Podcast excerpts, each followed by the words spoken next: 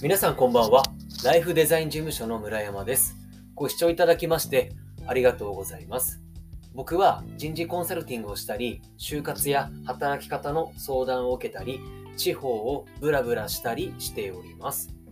このチャンネルでは、社員の働きやすい職場を作り、会社業績をアップさせるをコンセプトに、様々な人事課題を解決できるヒントをお届けしております。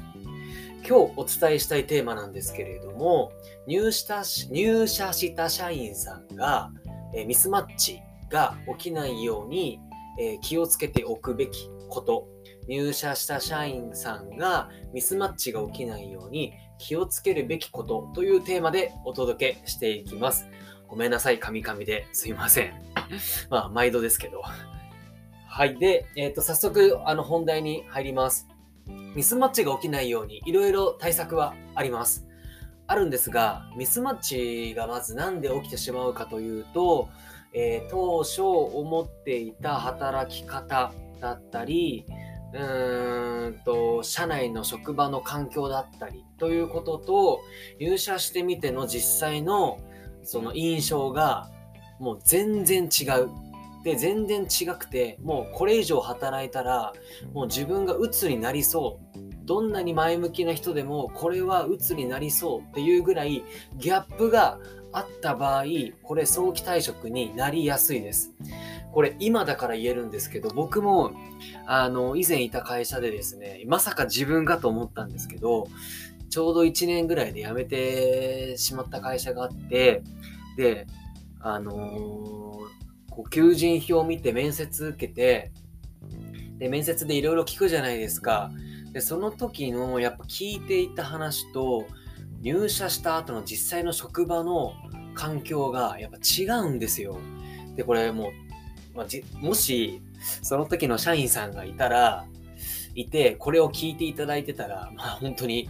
ちょっと怖いなって思うんですけど、まあもう今、いやもうその会社にいないから、あの、もうぶっちゃけトークするんですけど、えーっとですね、ある程度名の知れた会社の、まあ、グループ会社だったんですね。で、その会社では、いわゆるこう、ベンチャー企業と歌っていて、スピード感だったりとか、まあ自分の意見がいろいろこう出せるみたいな、まあそんな特色の風土のある会社だよっていうのを聞いていたんですよ。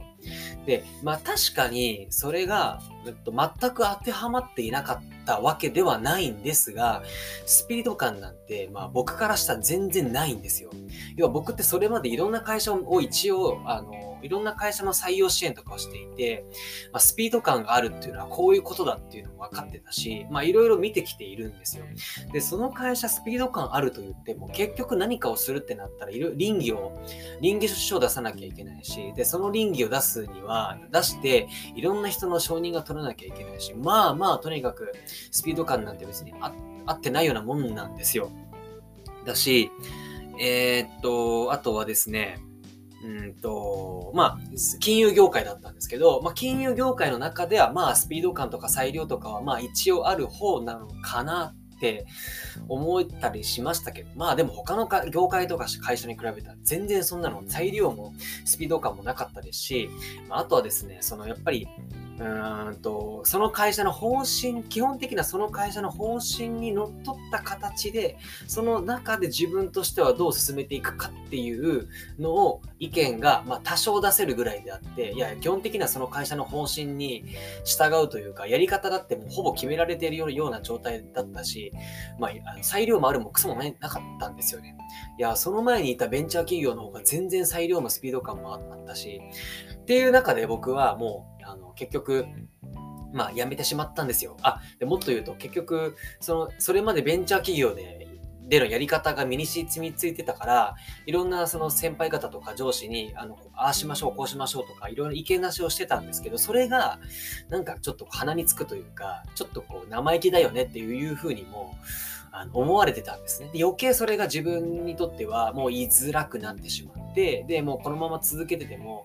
自分らしく働けないと思って、まあ、退職を、1年足らずで退職をしたんですよ。まあそれがある意味独立のきっかけにもなったんで、まあ、あの、今今となってはその会社にも感謝はしているんですけど、当時の僕からしたらもうこれ以上働いてても幸せにはなれないなと思ったんですよね。うん。っていう中で退職をしたと。まあ、結局、結果的に早期退職をしたっていうところなんですが、まあ、とはいえその会社としても別に嘘はついてなかったわけですよ。スピード感あるよとか裁量持てるよっていう、その会、その会社目線、その会社の目線からすると、ある程度裁量を持つとかスピード感を持つっていう風に嘘ではなかったと思ったんですが、ただ求職者からしたら、そのスピード感ある、裁量感あるっていうのは、その求職者からするとまた全然違っていたいたというか、同じ言葉でも価値観が全然違ったわけですよね。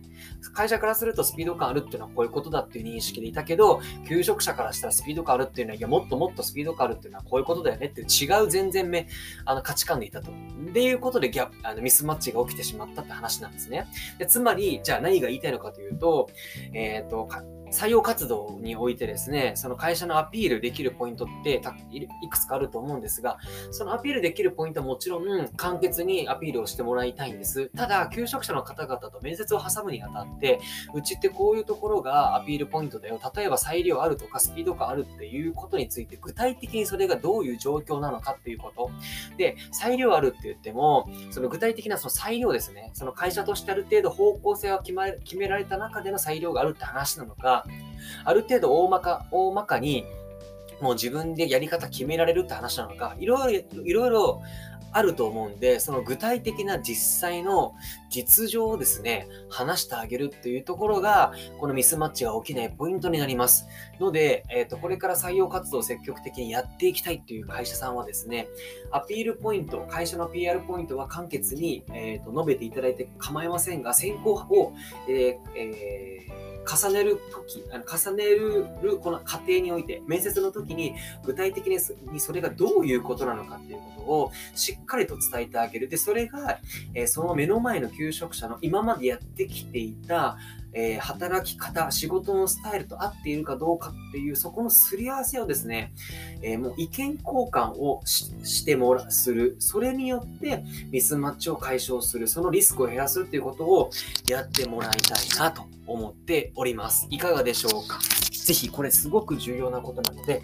試していただければなと思います。はい。えー、このチャンネル気に入っていただけましたら、えー、このチャンネル登録をしていただけると嬉しいです。あと、え概要欄に僕の事務所の公式 LINE、URL を貼っておりますので、そこからお友達登録をしてください。そうすると、えー、採用に役立つ、え資料をダウンロードすることが可能です。あと、えーご質問やご相談もですね、